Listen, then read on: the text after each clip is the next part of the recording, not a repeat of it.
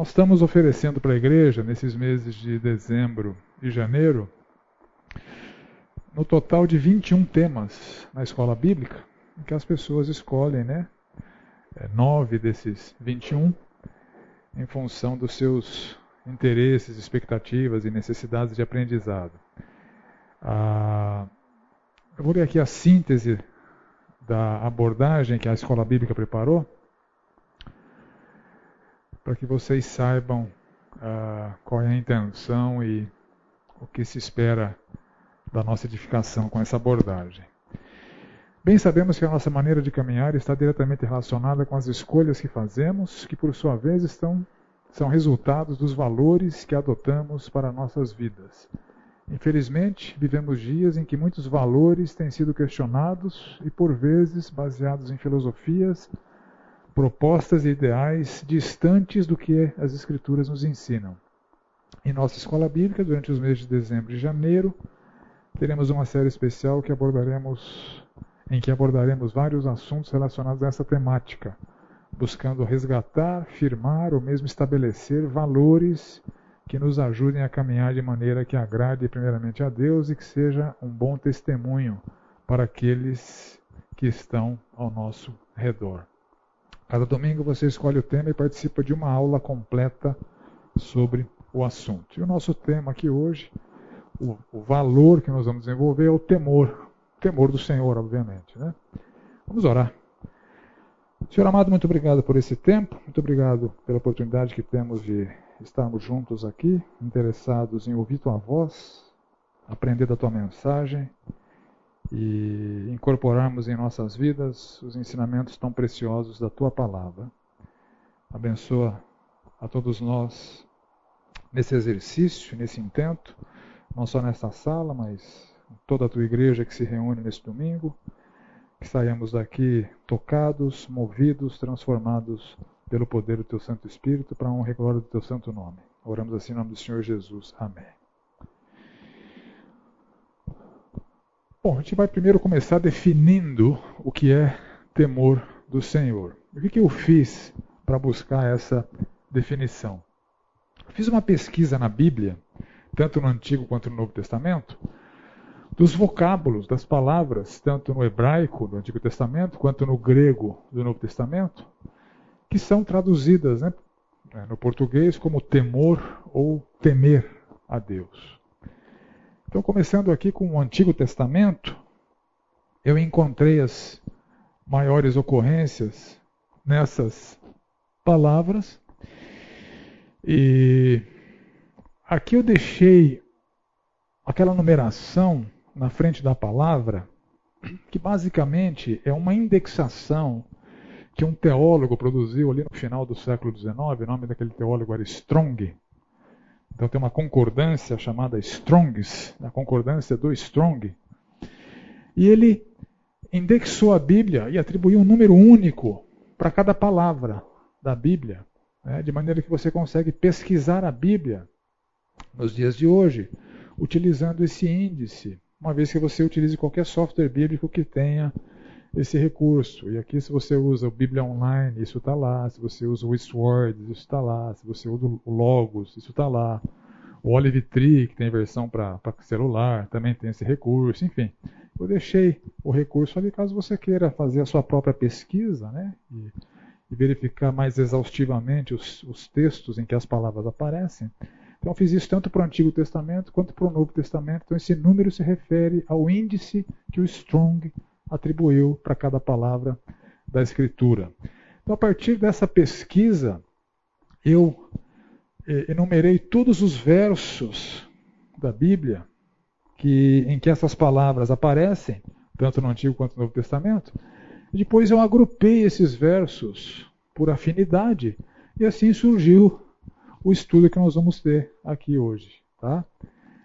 Ah, então, começando aqui com o conceito, com a definição. A primeira palavra que aparece no Antigo Testamento, traduzida por temor, também tem o conceito de medo, ou de estar despedaçado, apreensivo. Então, aparece, por exemplo, em Jeremias 46, por que razão vejo os medrosos voltando as costas?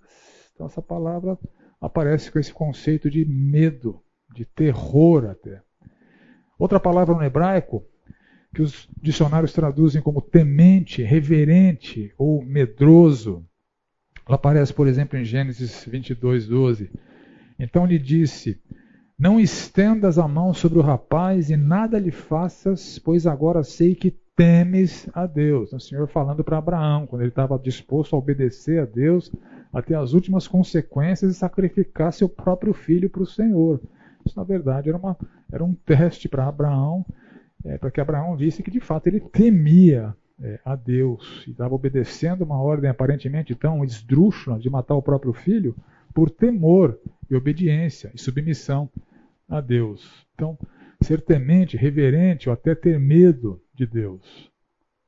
Aparece também no Salmo 25: ao homem que teme ao Senhor, ele o instruirá no caminho que deve escolher. Então, a pessoa que se comporta diante de Deus com temor, com reverência, com medo das consequências de desobedecer a Deus, este o Senhor vai instruir no seu caminho. Outra palavra que tem na, na sua tradução o significado de medo, terror, temor, coisa temerosa ou aterrorizante, um objeto que causa medo, respeito, reverência, é, ser reverenciado. Ela aparece, por exemplo, em 2 Crônicas 19, deu-lhes ordem dizendo: Assim andai no temor do Senhor, com fidelidade e inteireza de coração. Então, o caminhar no temor do Senhor deve ser marcado por fidelidade ao Senhor, por inteireza de coração, de não ter o coração dividido, repartido com outros deuses ou com outras propostas que desobedecem a Deus. Outra palavra, que é traduzida por terror, pavor. Há no coração do ímpio a voz da transgressão. Não há temor de Deus diante de seus olhos. Ou seja, o ímpio se comporta da maneira como se comporta porque não há esse conceito, esse caminhar com terror, com pavor de Deus, pavor da ira de Deus que será oportunamente é, derramada sobre sobre ele. Outra palavra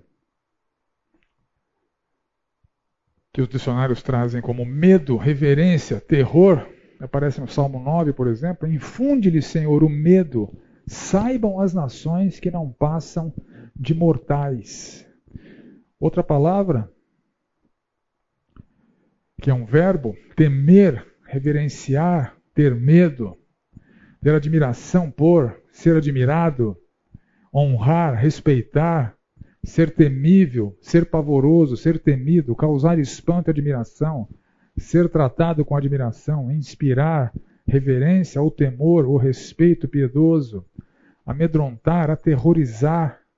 Então aparece, por exemplo, aqui em Gênesis 3, ele respondeu: Ouvi a tua voz no jardim, e porque estava nu, Tive medo e me escondi. A reação de Adão logo depois que pecou e a sua nudez passou a ser alguma coisa vergonhosa para ele.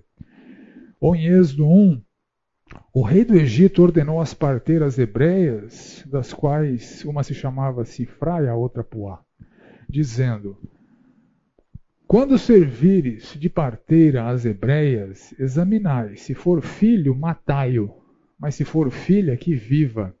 As parteiras, porém, temeram a Deus e não fizeram como lhes ordenara o rei do Egito, antes deixaram viver os meninos. Então, as parteiras preferiram encarar uma ira eventual do faraó do que encarar a ira de Deus. Então, não vamos obedecer o faraó, vamos desobedecer o faraó por temor a Deus, né, que é superior em autoridade, poder e capacidade de juízo do que o faraó. Outro verbo, que é traduzido como estremecer, recear, temer, estar apavorado, aterrorizar, sentir-se apavorado, considerar horrível, tratar com horror, inspirar horror, que aparece, por exemplo, em Isaías 29. Mas quando ele e seus filhos virem a obra das minhas mãos no meio deles, santificarão o meu nome, sim, santificarão o santo de Jacó e temerão o Deus de Israel. Aparece aqui outro verbo, que também tem o significado de temer, tremer, tremer de medo, estar assustado ou aterrorizado, estar tremendo de medo, ter muito medo, fazer tremer de medo. E aparece, por exemplo, em Provérbios 28. Feliz o homem constante no temor do Senhor, mas o que endurece o coração cairá no mal. Mais um verbo do Antigo Testamento: estar quebrantado, estar abalado, estar quebrado, estar com medo, estar amedrontado, estar destruído, tornar abalado, abalar, apavorar, quebrantar.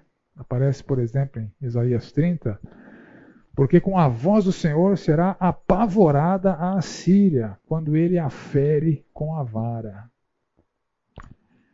Então, resumindo o conceito por trás das palavras traduzidas por temor no Antigo Testamento, a gente vê todas essas nuances.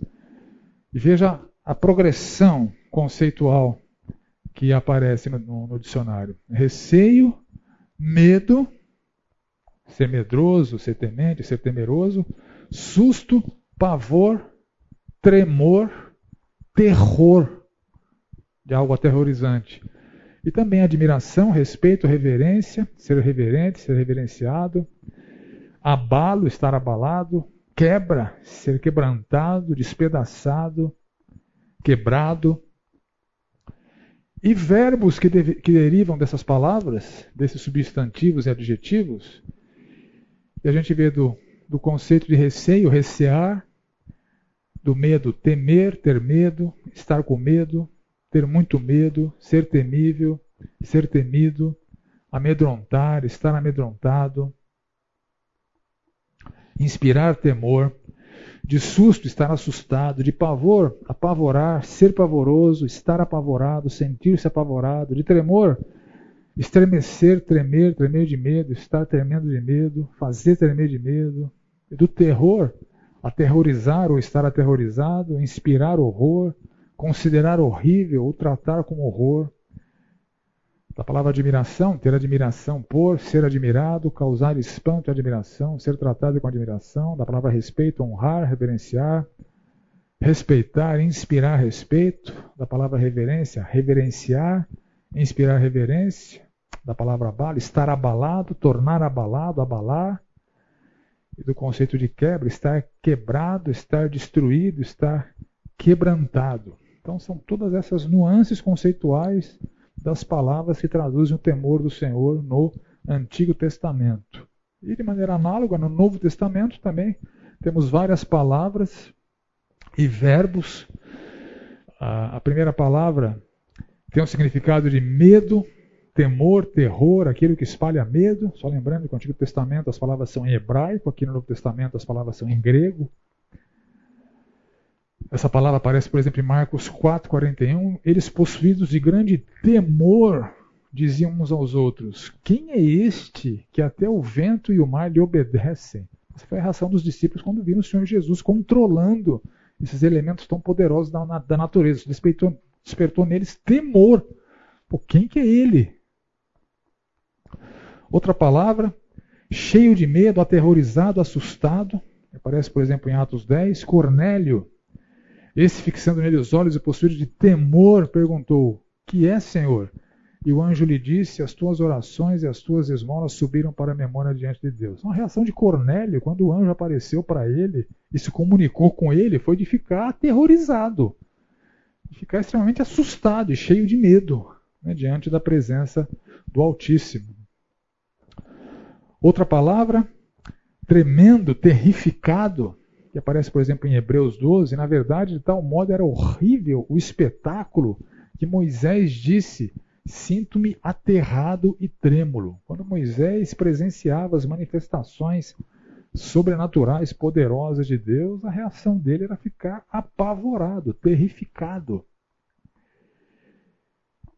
Outra palavra, assombrar-se, maravilhar-se, admirar-se, estar surpreendido, que agora é um verbo, né? Surpreender-se, que aparece, por exemplo, em Mateus 9. Ora, para que saibais que o Filho do Homem tem sobre a terra autoridade para perdoar pecados, disse então ao paralítico: Levanta-te, toma o teu leito e vai para a tua casa.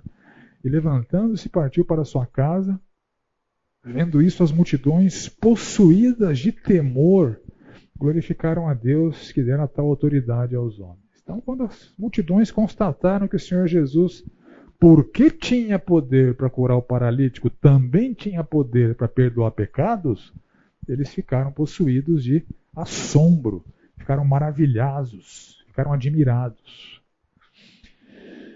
Outro verbo que é traduzido por amedrontar, ficar com medo, ter medo, ser surpreendido pelo medo, pôr em fuga pelo terror, pôr em fuga, estar dominado pelo espanto, aterrorizados por sinais ou acontecimentos, reverenciar, venerar, tratar com deferência ou obediência reverencial. Isso aparece, por exemplo, em Lucas 12. Eu, porém, vos mostrarei a quem deveis temer. Temei aquele que, depois de matar, tem poder para lançar no inferno. Sim, digo-vos, a este deveis temer. Quando o Senhor Jesus ensina sobre as implicações da condenação eterna, ele está dizendo, vocês têm que temer muito a Deus, né? porque Ele tem essa capacidade e Ele o fará. Ele lançará no inferno as pessoas que não se arrependeram e não se converterem. Outro verbo, ato de tremer ou estremecer de medo, estar com medo e tremendo, que aparece em Filipenses, assim, pois, amados meus, como sempre obedecestes, não só na minha presença, porém muito mais agora na minha ausência, desenvolvei a vossa salvação com temor, né, nós já vimos o conceito, e tremor. Então esse parzinho, temor e tremor, no Novo Testamento ele vai aparecer em vários textos, né? e aqui aparece. É um temor reverencial, é um temor que é marcado pelo tremor, pelo medo pelo pavor de desobedecer ao Senhor. Outro verbo também tem o significado de tremer, tremer de medo.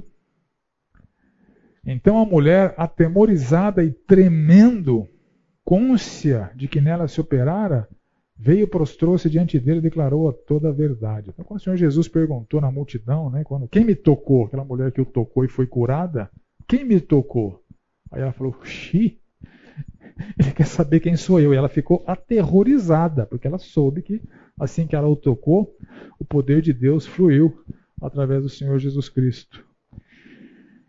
Então, no Novo Testamento, nós vemos esses conceitos: medo, cheio de medo, temeroso, aquele que espalha medo, tremor, tremendo, terrificado, terror, estar aterrorizado, assombro, estar assustado, e reverência, também os verbos que derivam dessas palavras, do medo, temer, amedrontar, ficar com medo, ter medo, ser surpreendido pelo medo, do tremor, tremer, estremecer de medo, estar com medo e tremendo, terror, pôr em fuga pelo terror, espantar, pôr em fuga, estar aterrorizado por sinais ou acontecimentos, assombro, estar dominado pelo espanto, assombrar-se, maravilhar-se, admirar-se, estar surpreendido, surpreender-se, e reverência, reverenciar, verbo reverenciar, venerar, tratar com deferência, com obediência reverencial. É, essa navegada conceitual na Bíblia é importante porque a igreja nos dias de hoje, eu penso que ela está esvaziada da essência do temor ao Senhor. Muitos crentes têm perdido esse conceito que está implícito nesta verdade, que é ter medo das consequências de desobedecer a Deus. No contexto em que eu me converti, eu fui ensinado, não foi aqui, obviamente, foi fora daqui, fui ensinado erroneamente que não precisava ter medo de Deus. Não, agora Deus é seu pai, agora está tudo bem, agora está reconciliado. Né? Então é só respeitar Deus, né, que está tudo certo. Mas não é isso que a gente vê no ensino bíblico. O povo de Deus é chamado a temer com pavor a possibilidade de receber da parte de Deus uma retribuição de disciplina, uma, uma retribuição de infringidor é, nos seus filhos. O Senhor o fará. Certa artista é, do Brasil. Uma vez eu vi uma entrevista dela num, num, talk show e ela disse que se converteu né, a, ao cristianismo e o entrevistador que a estava entrevistando, um pagão, né, uh, ficou até surpreso com as colocações que ela, uma suposta cristã, fazia em relação a Deus. Ela dizia o seguinte: olha, tem que tirar, tem que tirar o homem do trono. Ele está lá folgadão, você tem que determinar. Senhor, eu quero que o senhor faça isso, isso e aquilo na minha vida. Quem não determina não recebe. Mas que atitude é essa diante de Deus? O próprio entrevistador, um pagão, falou, mas peraí, o que, que é isso? Você fala assim com Deus? Falo. Então, a igreja em geral, em muitos ambientes, esse conceito do temor do Senhor tem sido esvaziado. E ele é extremamente importante, a Bíblia fala exaustivamente sobre ele. E nós precisamos desenvolver esta virtude de temer o Senhor em nossas vidas, com todas as nuances que o temor e o verbo temer têm na revelação de Deus na Escritura Sagrada. A gente não pode extirpar nenhum desses conceitos, nenhuma dessas nuances, porque elas são importantíssimas é isso que Deus espera de cada um de nós. Tá bem? Alguma consideração conceitual até aqui? Alguma colaboração? Alguma pergunta? Ok, então entramos no segundo módulo aqui que eu estou chamando de a falta de temor e as suas consequências. O que a Bíblia fala sobre a falta de temor e quais são as consequências da falta de temor. Então, em primeiro lugar, implicações da falta de temor. Veja só, falta de temor comunica desprezo a Deus. A gente vê isso muito claramente, por exemplo, em Provérbios 14. Quem anda direito teme o Senhor, mas quem segue caminhos enganosos o despreza. Quem anda sem temor, seja pagão, seja cristão, seja trigo, seja joio, porque tem muito falso crente também, né? Seja trigo, seja joio. Quem anda desprezando a instrução de Deus, sem temor a Deus, comunica desprezo a Deus, ao próprio Deus. Então a falta de temor comunica desprezo a Deus. É como se nós disséssemos: não estou nem aí porque o senhor fala. Fica quieto, que eu não quero saber qual é a tua instrução. Eu não valorizo a tua instrução. Não estou nem aí para a tua instrução. Não estou nem aí para a tua palavra. Não estou nem aí para o Senhor. É isso que comunica a falta de temor ao Senhor. A falta de temor, ela potencializa a prática do mal. As pessoas, quando não temem a reação de Deus às suas iniquidades e aos seus pecados, elas vão se afundar nas suas, nas suas iniquidades e nos seus pecados, e as consequências disso as consequências disso é a proliferação da prática do mal de uma maneira cada vez mais intensa. Então veja, por exemplo, em Gênesis 20. Respondeu Abraão: Eu dizia comigo mesmo: certamente não há temor de Deus neste lugar, e eles me matarão por causa da minha mulher. Então, Abraão justificando a sua mentira ali para Abimeleque, rei de Gerar, que ficou interessado na Sara, ficou interessado sexualmente na Sara perguntou para Abraão, não é minha irmã. Aí Abimeleque levou a Sara para o seu harém. Estava pronto a ir para as vias de fato quando teve uma manifestação de Deus. Falou, se você fizer isso, você está lascado. Ele chegou para Abraão, o que você me fez, cara? falei, como não há temor de Deus aqui, porque você se comporta de maneira que, que não temem a Deus, eu preferi poupar minha vida entregando a minha própria mulher para fazer parte do seu harém. Né? Então a falta de temor naquela terra provocou essa reação pecaminosa né, de Abraão, que, que optou por pecar para não sofrer as consequências de, de, dizer que se ele tivesse dito na cabeça dele que Sara era a mulher dele, ele seria assassinado e Sara seria levada de qualquer maneira para o harém do Abimeleque. Né?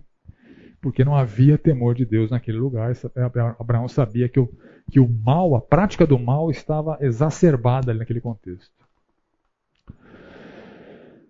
Salmo 36. Há no coração do ímpio a voz da transgressão. Não há temor diante de Deus. Não há temor de Deus diante de seus olhos. Por que, que o ímpio se afunda na transgressão, na desobediência aos padrões de Deus? Porque não há temor de, diante de Deus. Não há temor a Deus diante dos seus olhos. Ele acha que não vai ter consequências. Na certeza da impunidade, ele faz o que faz. Porque ele não crê que há um inferno, que há um céu, que há um Deus irado que irá punir sua pecaminosidade. Porque ele não crê nisso, ele é, se aplica na transgressão, na impiedade, na iniquidade. Veja Romanos 3. Como está escrito, não há justo nenhum sequer, não há quem entenda, não há quem busque a Deus, todos se extraviaram, a uns se fizeram inúteis, não há quem faça o bem, não há nenhum sequer. A garganta deles é sepulcro aberto, com a língua urdem engano, veneno de víbora está nos seus lábios. A boca eles a têm cheia de maldição e de amargura. São seus pés velozes para derramar sangue nos seus caminhos, a destruição e miséria. Desconheceram o caminho da paz. Não há temor de Deus diante de seus olhos. Então, Paulo, lá em Romanos, quando está tratando da pecaminosidade da humanidade que demanda a necessidade de salvação, ao descrever, em linhas gerais, o comportamento daquele que está longe de Deus, ele é, narra várias das características que marcam a vida dos pagãos, a vida das pessoas que não têm Deus, né? o que eles fazem para o seu próximo, o que eles fazem com a sua boca, né? É, os seus caminhos de destruição, de miséria, de assassinatos, etc. Tudo isso acontece porque não há temor de Deus diante dos seus olhos, porque eles estão certos de que estão impunes, que não haverá consequências da sua pecaminosidade. Então a falta de temor potencializa a prática do mal. E vamos ver. Desculpa, gente, hora de tomar remédio. Viu? Esqueci por sinal. Ficar sem remédio hoje. Prejuízos da falta de temor. Primeiro prejuízo, prejuízo terreno. Colheita do que se planta consequências das escolhas, desdobramentos das decisões. Um princípio universal que está retratado ali em Gálatas 6: Não vos enganeis, de Deus não se zomba, pois aquilo que o homem semear, isso também se fará. Pecados têm consequências. As pessoas colhem o que se planta. Quem despreza a palavra terá que pagar por isso. Mas o que teme o mandamento será recompensado. Percebe o conceito aqui? Escolhas têm consequências. Os perversos não prosperarão, pois não temem a Deus. Seus dias, como as sombras ao anoitecer, não se prolongarão.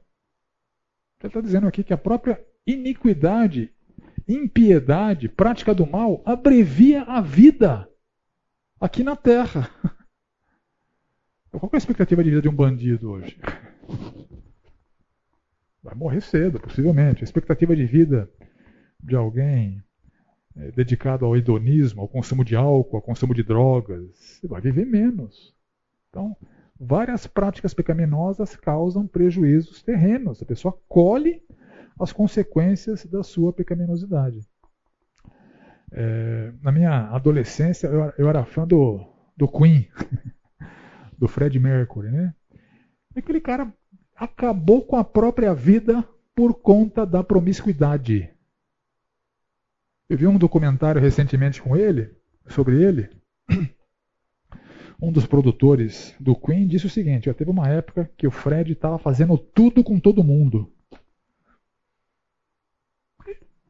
Abreviou seus dias por conta do seu comportamento ímpio, pecaminoso, devasso.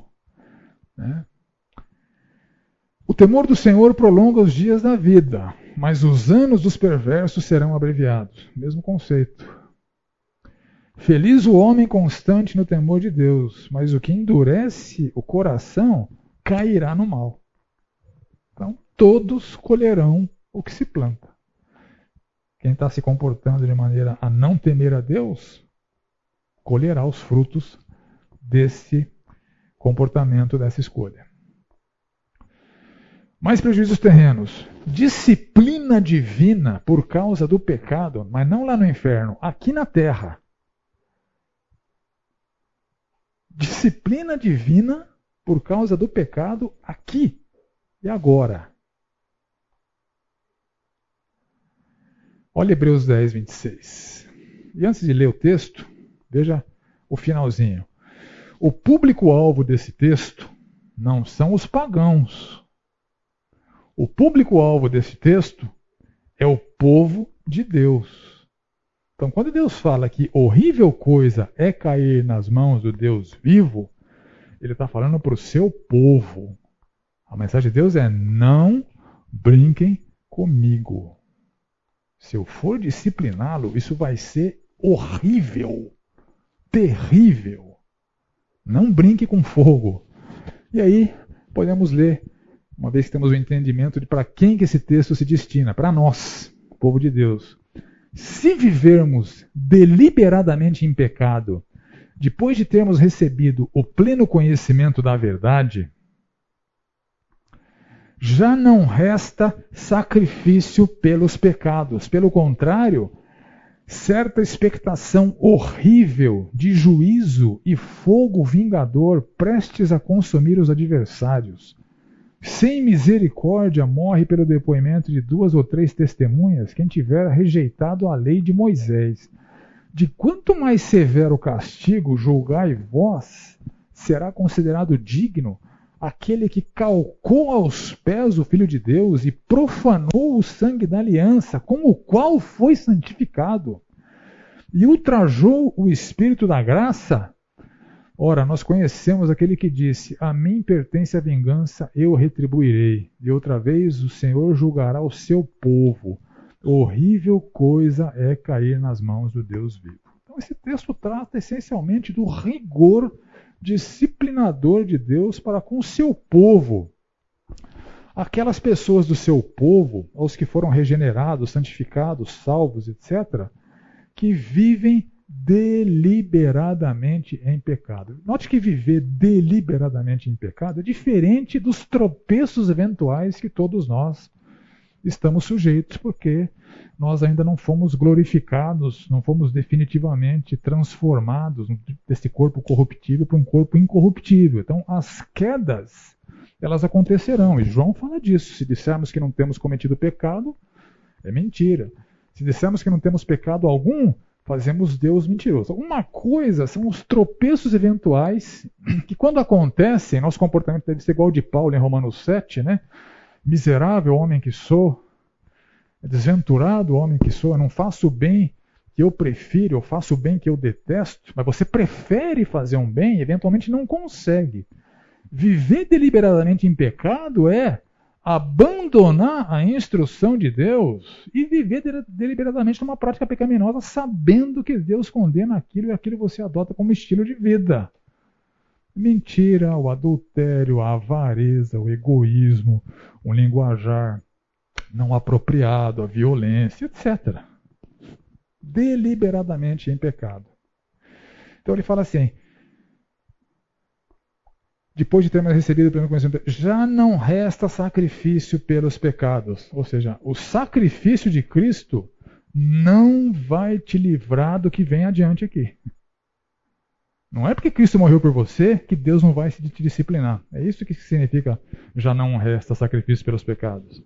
Apesar do sangue de Cristo que te livra do inferno, ele não te livra da disciplina divina, do juízo divino que visita o seu povo transgressor. E veja que a linguagem é bem uh, amplificada sobre esse rigor a certa expectação horrível de juízo e fogo vingador prestes a consumir os adversários. Veja que é uma linguagem forte para descrever essa punição terrena. Porque o Filho de Deus é disciplinado aqui. O ímpio será punido no inferno, com todo rigor, por toda a eternidade. O Filho de Deus é punido aqui e Deus usa esse mesmo linguajar que descreve o terror do inferno para descrever a sua disciplina para os seus filhos. Certa expectação horrível de juízo. Deus está punindo aquele que vive deliberadamente em pecado. Fogo vingador, para descrever a capacidade que Deus tem de infringir dor e sofrimento prestes a consumir os adversários, com vistas à restauração, com vistas a trazer o seu filho de volta, com vistas a demover a pessoa da prática deliberada do pecado. É de quanto mais severo o castigo julgais vós, será considerado digno aquele que calcou os pés do Filho de Deus. Ou seja, viver deliberadamente em pecado é como pisar em Cristo. Colocar a sola dos pés em cima de Jesus, desprezando o altíssimo preço que ele pagou para te livrar da punição do pecado e você continua chafurdando no pecado. É pisar em cima de Cristo, desprezar Cristo e profanar o sangue da aliança. Custou tão caro para Cristo nos livrar da condenação eterna. E o povo de Deus eventualmente vive deliberadamente em pecado. Esses pecados que causaram a morte de Cristo, dos quais nós devemos nos arrepender. Quando a gente não se arrepende, mantém essa prática pecaminosa, é um desprezo, é um pisar em Cristo, é um profanar o sangue da aliança.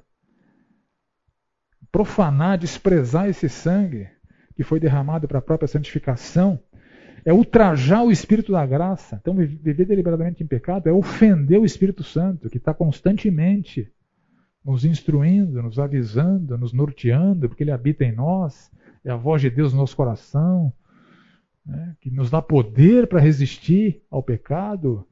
E a gente diz para ele: cala a boca, Espírito. Não quero saber da sua instrução, da sua opinião. Isso é ultrajar o Espírito da graça. E essa vingança, então, é punitiva terrena.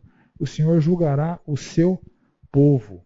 Horrível coisa é cair nas mãos do Deus vivo. É uma linguagem que descreve a intensidade dessa disciplina que oportunamente visita aquele que vive deliberadamente em pecados. Outros prejuízos. Ainda no tema de disciplina divina por causa do pecado. Hebreus 12 também, Hebreus 10 e Hebreus 12 tratam dessa questão da disciplina de Deus sobre o seu povo. Repare aqui em Hebreus 12. Na luta contra o pecado, vocês ainda não resistiram até o sangue. Vocês se esqueceram da exortação que lhes é dirigida como a filhos. Filho meu, não despreze a correção que vem do Senhor, nem desanime quando você é repreendido por ele, porque o Senhor corrige a quem ama e castiga todo filho a quem aceita. É para a disciplina que vocês perseveram. Deus os trata como filhos. E qual é o filho a quem o pai não corrige? Então a disciplina de Deus é de um pai amoroso, ela é rigorosa, ela é dura, ela é horrível, ela é terrível, mas ela é amorosa. O fim dela é a restauração e não a perdição, é a restauração. Ele está dizendo isso. Olha, vocês ainda não sabem o que é apanhar de Deus até sangrar. Tem gente que está apanhando de Deus até sangrar. Ainda bem que não está acontecendo com vocês. Né? Porque Deus os trata como filhos. E um negócio interessante que ele fala na sequência. Se estão sem essa correção, da qual todos os filhos né, se tornaram participantes, então vocês são bastardos e não os filhos. Olha que interessante. A própria disciplina de Deus na terra, por conta da vida deliberada em pecado, é uma evidência de salvação. O ímpio, eventualmente Deus deixa para puni-lo no inferno. O filho, ele pune aqui e agora. Ele está dizendo o seguinte: se tem gente que diz que é filho, que está vivendo em pecado e não está sendo disciplinado, essa é uma evidência de que filho ele não é. Ele é joio. E o joio só vai ser juntado em fardos, em feixes e jogado na fornalha acesa lá na consumação dos tempos.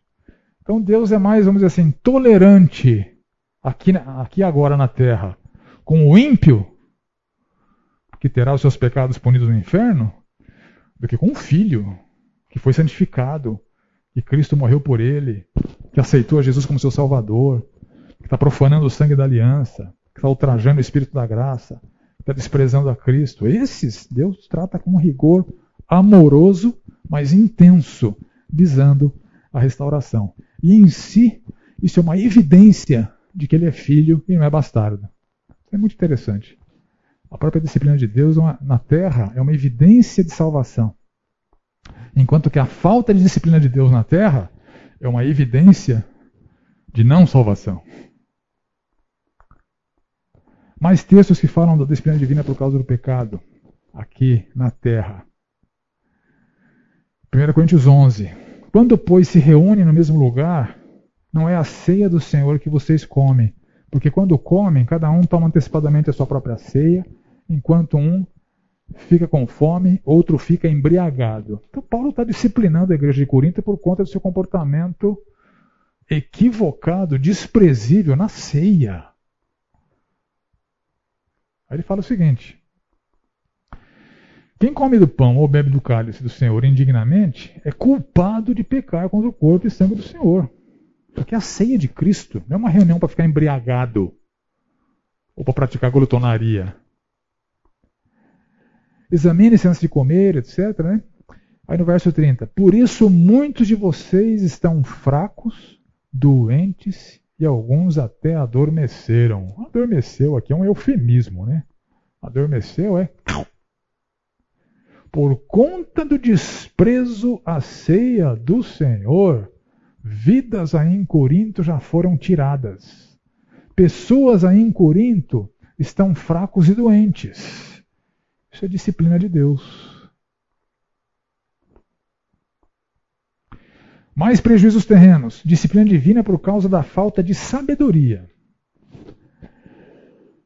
Então, aqui em Provérbios, primeiro, há uma personificação da sabedoria, como se a sabedoria assumisse é, uma identidade própria, né? e ela levanta sua voz e grita nas ruas, nas praças, do alto das muralhas, clama à entrada dos portões e nas cidades, profere as suas palavras. Até quando vocês, ingênuos, amarão a ingenuidade? E vocês, zombadores, até quando terão prazer na zombaria? E vocês, tolos, até quando odiarão o conhecimento? Deem ouvidos à minha repreensão. Eis que derramarei meu espírito sobre vocês e lhes darei a conhecer as minhas palavras.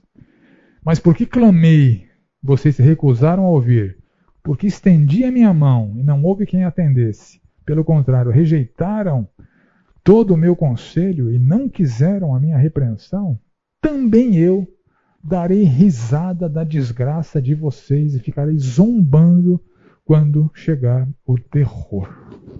Então, aqui, prejuízos terrenos, a vida marcada pela falta de sabedoria. É uma linha tênue que divide o que é pecaminosidade do que é falta de sabedoria.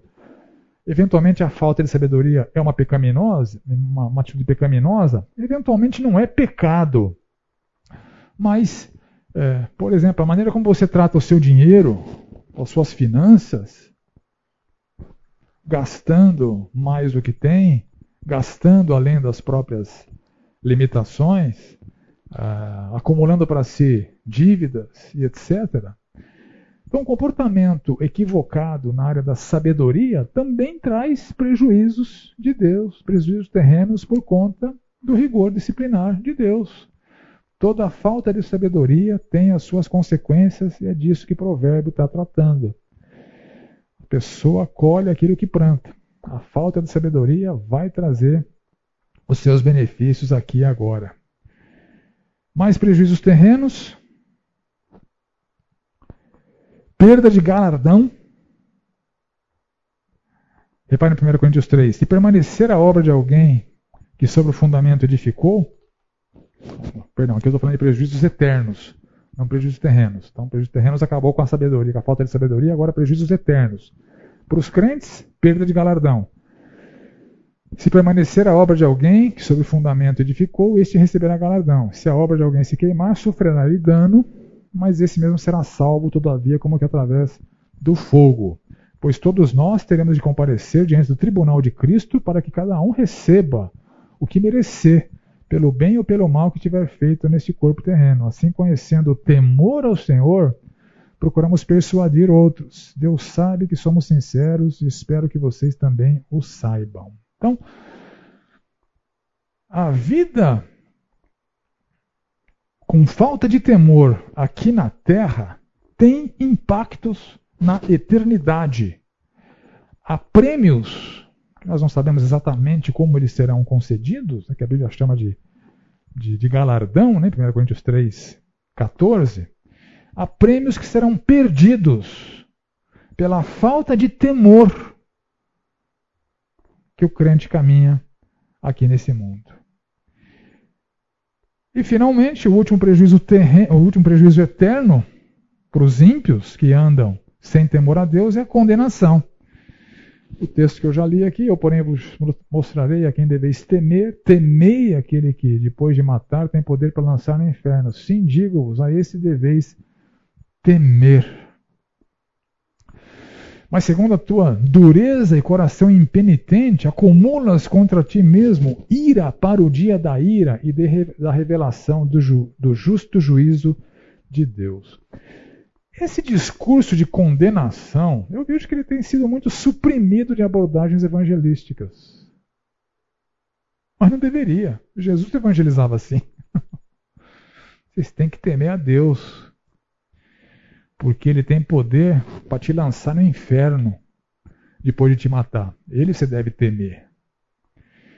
Do que, que alguém precisa ser salvo, afinal de contas? Disso. Você percebe? Não há salvação sem a noção do temor que deve ser tido a Deus, da consequência danosa, desastrosa, calamitosa do inferno para onde os pecados estão nos levando. Então nós precisamos resgatar esse discurso de despertar temor na pessoa que está sendo evangelizada. Porque Deus derramará a sua ira. As mensagens evangelísticas são só oba-oba. Né? Deus te ama. Deus quer te resgatar como filho. Né? Vem para a igreja. Sua vida vai ser muito boa. Bem, tudo isso é verdade, mas não suprime o lado verdadeiro que o Senhor Jesus tanto enfatizou Afinal de contas, na Bíblia, quem mais ensinou sobre o inferno foi o Senhor Jesus Cristo. Então, não podemos desprezar esse, esse ensino do Senhor Jesus Cristo. Essa ênfase do Senhor Jesus Cristo no inferno. A perspectiva do inferno mobiliza as pessoas, a consciência de que ela precisa ser salva daquilo. Tem que ter temor. E quem não tem, estará eterna e definitivamente irreversivelmente condenado. Então, resumindo aqui as implicações e prejuízos da falta de temor. Falta de temor comunica desprezo a Deus, falta de temor potencializa a prática do mal e traz prejuízos. Prejuízos terrenos, colheita do que se planta, prejuízos terrenos, disciplina divina por causa do pecado, prejuízos terrenos, disciplina divina por causa da falta de sabedoria Prejuízos eternos, perda de galardão. Prejuízos eternos, condenação. A manifestação do temor e seus desdobramentos. Implicações do temor. Então nós vimos o que acontece com a falta de temor, agora nós vamos ver o que acontece quando há temor na vida de alguém. Então, em primeiro lugar, o temor é fundamental para evitar a prática do mal. Se por um lado a falta de temor potencializa a prática do mal, a presença do temor inibe. Provérbios 16: Pela misericórdia e pela verdade se espia a culpa, e pelo temor do Senhor os homens evitam o mal. A pessoa evita o mal por temer a Deus, por temer a disciplina de Deus. Não amaldiçoarás o surdo, nem toporás tropeço diante do cego, mas temerás o teu Deus, eu sou o Senhor. Para ter esse tipo de coisa na lei, dá para a gente entender o quão perverso era aquele povo. Né? Sacanear o surdo e o cego. Mas que tipo de gente faz isso? Deus precisou ter uma provisão na lei dele para tratar disso. Tem a gente se divertindo às custas de surdos e cegos. Né? Temerás o teu Deus. Eu estou vendo o que vocês estão fazendo e não estou gostando. Não oprimais o vosso próximo. Cada um, porém, tema a Deus, porque eu sou o Senhor, o vosso Deus. Então, a não opressão ao próximo, opressão ao pobre, que é tão comum nos dias de hoje, né? Vai negociar um serviço com, com alguém pobre, explora a pessoa, né? Seja uma empregada, uma faxineira, um, um trabalhador mais braçal. Então, as pessoas sempre estão explorando o próximo. Então Deus está dizendo aqui: não oprimas o vosso próximo, Cada um, porém, tema o seu Deus, porque eu sou o Senhor vosso Deus. Então, por conta do que eu posso fazer com você, se você oprimir o seu próximo, não faça isso. Tema a Deus. Não seja sábio aos teus próprios olhos, teme ao Senhor e aparta-te do mal. Então não decida o que é certo ou errado para sua vida. Ouça o que Deus tem a dizer sobre isso. E ao ouvir, tema e aparte-se do mal. E as parteiras, né, que a gente já leu, que temeram a Deus, preferiram enfrentar uma eventual ira do faraó do que a ira de Deus é, ao pouparem a vida dos, dos recém-nascidos ali no Egito. Então, o temor do Senhor é fundamental para evitar a prática do mal. E o temor do Senhor também é fundamental para potencializar a prática do bem. Veja em Atos a descrição de Cornélio. Morava em Cesareia um homem de nome Cornélio, centurião da corte chamada italiana, piedoso e temente a Deus, com toda a sua casa, que fazia muitas esmolas ao povo e de contínuo orava a Deus. Cornélio era um ponto fora da curva, em muitos sentidos, né? porque, em primeiro lugar, ele era do exército romano, ele era um centurião romano, ou seja, ele era um, um chefe de 100 soldados romanos.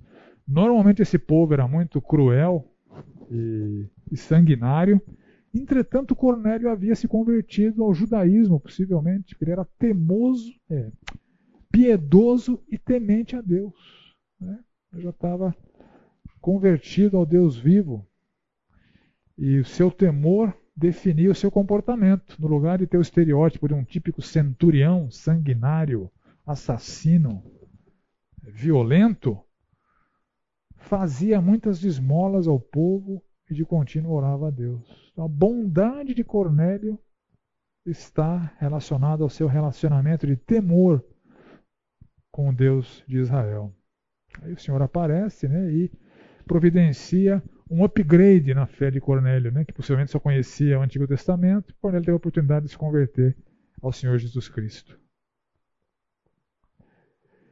O temor é fundamental para a retidão moral e para a obediência. No caso de Abraão, que eu já citei aqui, né? Abraão obedeceu uma ordem extrema de Deus por conta do temor que ele tinha ao Senhor. Segunda Crônica 19. Deu-lhes a ordem dizendo: Assim andai no temor do Senhor com fidelidade e inteireza de coração, então, a fidelidade a Deus e a integridade moral que deriva de um coração íntegro diante de Deus, elas são frutos do temor do Senhor. Quando Paulo escreve ali aos Colossenses, especificamente aos servos, ele diz: Servos, obedecei em tudo ao vosso Senhor segundo a carne, não servindo apenas sob vigilância, visando tão somente agradar homens, mas em singeleza de coração, temendo ao Senhor. Então, a instrução de Paulo para aqueles servos é: não sejam como os demais que só fazem as coisas quando o patrão está vendo. Saibam que Deus está vendo o tempo todo. Então, em temor a Deus, vocês sejam servos exemplares. O Efésios 6: Quanto a vós outros servos, obedecei a vosso Senhor segundo a carne, com temor e tremor. Não, o parzinho andando junto, né? na sinceridade do vosso coração, como a Cristo, não servindo à vista para agradar a homens, mas como servos de Cristo, fazendo de coração a vontade de Deus. Mesma, mesma coisa que ele falou para os Colossenses, ele falou para os Efésios. 1 Timóteo 5. Quanto aos que vivem no pecado, e aqui ele está falando dos líderes da igreja, dos presbíteros, dos pastores, Timóteo, que era um agente apostólico, recebeu essa instrução. Quanto aos que vivem no pecado, repreende-os na presença de todos, para que também os demais temam. Então, repreenda exemplarmente os líderes. Então, repare que para líder da igreja não tem os três passos de disciplina de Mateus 18. Né? Primeiro passo, vai só com ele. Segundo passo, leva uma testemunha. Terceiro passo, fala para a igreja. Aqui não. É líder. Já arrepende o seu pecado na presença de todos. Para que todos temam. Ou seja, se Deus é rigoroso assim com é, esse camarada que é presbítero, pastor ou líder, ele será rigoroso comigo também. Então devo temer. Né? Filipenses 2: Assim, pois, amados meus, como sempre obedecestes, não só na minha presença, porém muito mais agora na minha ausência, desenvolvam a salvação de vocês com temor e tremor. Então, o desenvolvimento da salvação, que nada mais é do que uma vida de obediência e de santificação progressiva, ela deve acontecer num ambiente de temor e tremor de respeito reverencial e de medo das consequências de se desobedecer ao Senhor. E Efésios 5, 21, o princípio universal do cristianismo, que é se sujeitar uns aos outros. Né?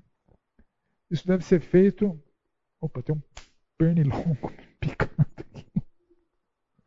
Não tem temor, né? Vai morrer daqui a pouquinho sujeitando-vos uns aos outros no temor de Cristo. Por causa do temor de Cristo que nós vamos ter esse comportamento de mútua sujeição ou de considerar cada um o outro superior a si mesmo. Né? Isso deve ser feito por temor de Cristo. 1 Pedro 1,17, ora, se invocais como Pai aquele que sem acepção de pessoas julga segundo as obras de cada um, portai-vos com temor durante o tempo da vossa peregrinação. Lembra de Hebreus 10? O Senhor julgará o seu povo. Então, aos Coríntios, a sua audiência, Pedro fala a mesma coisa. Deus julga sem fazer distinção. Então, portem-se com temor. Então, tem outros textos que eu vou deixar na apostila. Depois vocês podem consultar. Não dá para a gente ser exaustivo aqui, né? Vamos passar para o próximo assunto, que é o temor é fundamental para a reverência a Deus. Para a gente se comportar como alguém que é subserviente, inferior, prostrado é, diante de Deus, com uma submissa reverência. Não como aquela artista que eu mencionei aqui que quer tirar o homem do trono. Né? Tema o Senhor toda a terra. Temam-no todos os habitantes do mundo. Ao Senhor dos Exércitos, a Ele santificai, seja Ele o vosso temor, seja Ele o vosso espanto, assombro. Pois o Senhor Altíssimo é tremendo, é o grande Rei de toda a terra. Então a mensagem aqui: Deus é Deus, vocês são vocês. Vocês não são iguais. Reverenciem-se, submetam-se. Tu sim, tu és terrível. Se te iras, quem pode subsistir à tua vista? Deus é sobremodo tremendo na Assembleia dos Santos e temível sobre todos os que o rodeiam.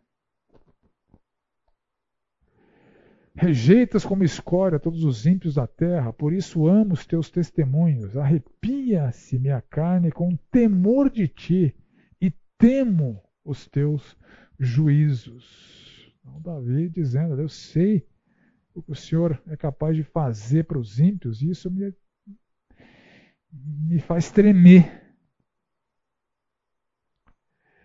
E no Novo Testamento, diante de Jesus, maravilharam-se os homens, dizendo: Quem é este que até os ventos e o mar lhe obedecem? Possuídos de grande temor, diziam uns aos outros: Quem é este Mateus 9.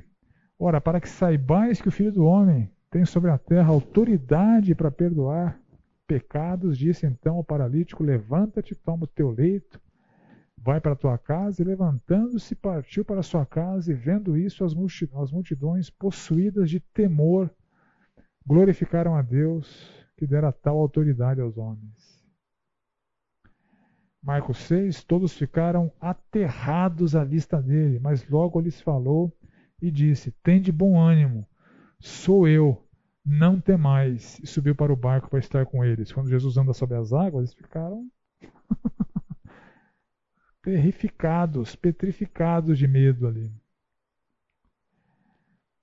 Em Lucas 9, quando se ia, aproximando-se o demônio, o atirou no chão e o convulsionou. Mas Jesus repreendeu o espírito imundo, curou o menino e o entregou a seu pai. E todos ficaram maravilhados ante a majestade de Deus como todos se maravilhassem de quanto Jesus fazia. Esse Jesus, na sequência, tem uma conversa com seus discípulos. Então, diante do poder de Cristo com as hostes malignas, a reação do povo foi de temor. Então, o temor é fundamental para a reverência a Deus. E o temor também é fundamental para o louvor e para a adoração.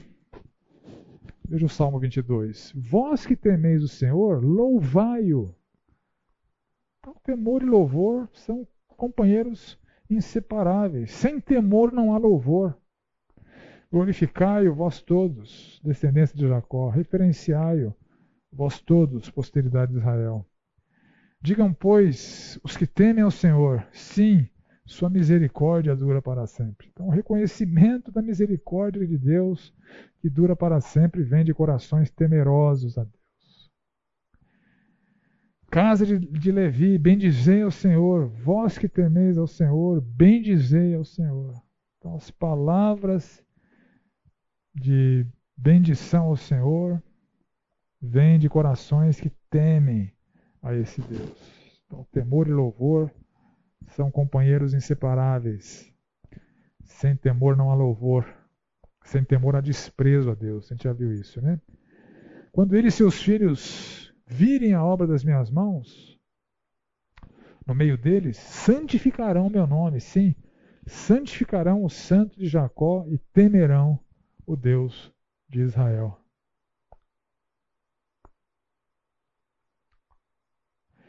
E o temor do Senhor é fundamental também para a sabedoria.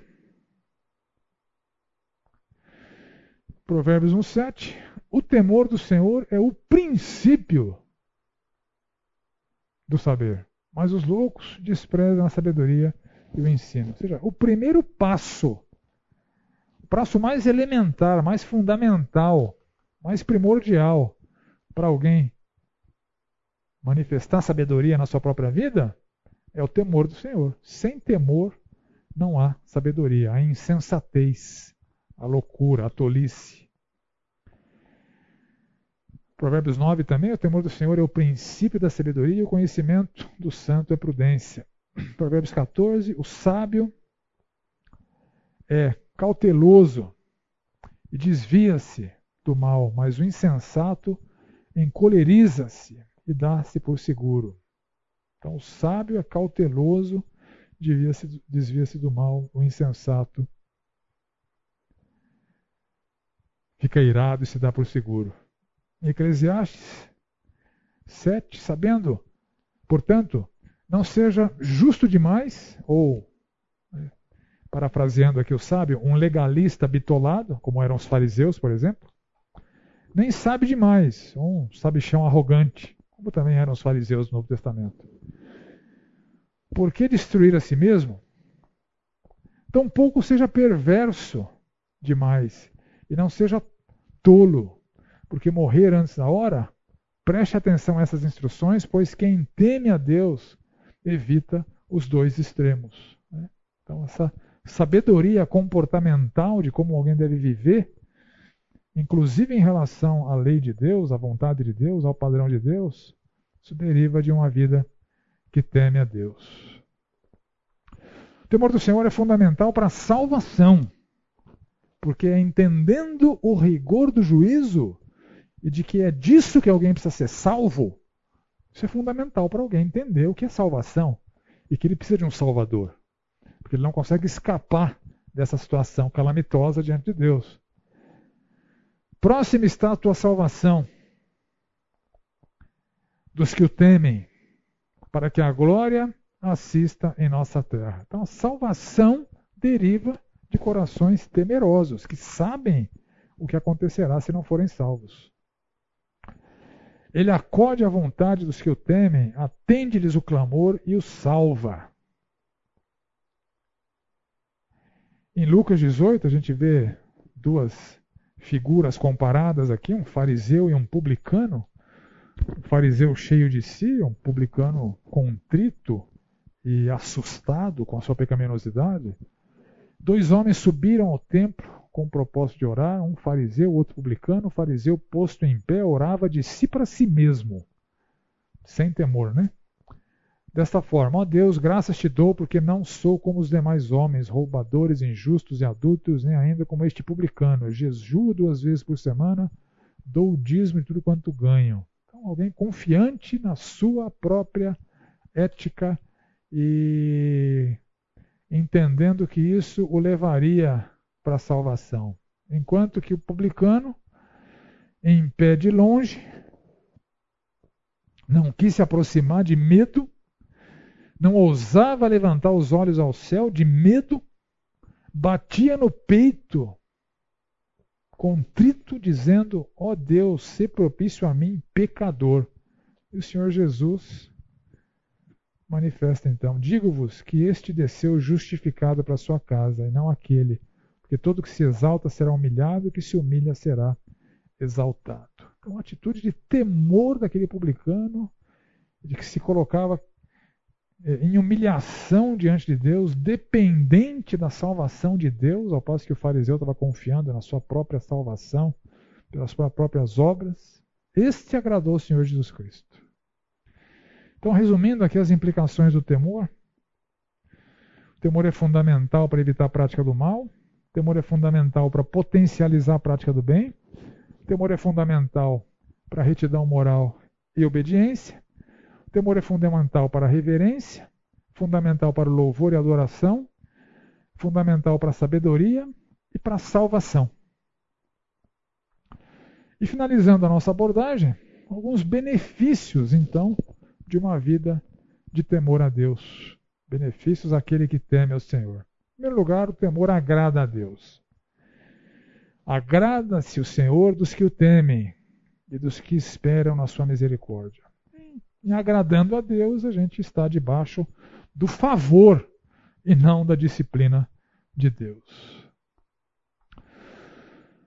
O temor viabiliza o desfrute da bondade, da benevolência e da bênção de Deus. Temei ao Senhor, vós os seus santos, pois nada falta aos que o temem. Então há um reservatório de bênçãos reservado para aqueles que temem ao Senhor específica para aqueles que temem o Senhor. Como é grande a tua bondade que reservaste aos que os temem, da qual usas perante os filhos dos homens, para com os que em ti se refugiam. Também fala desse mesmo reservatório. Salmo 34, a mesma coisa. Temei o Senhor, vós os seus santos, pois nada falta aos que, os, aos que o temem. Estão debaixo da benevolência, da vontade de Deus, do favor de Deus. Salmo 66. Vinde ouvi todos os vós que temeis a Deus, e vos contarei o que tem Ele feito por minha vida.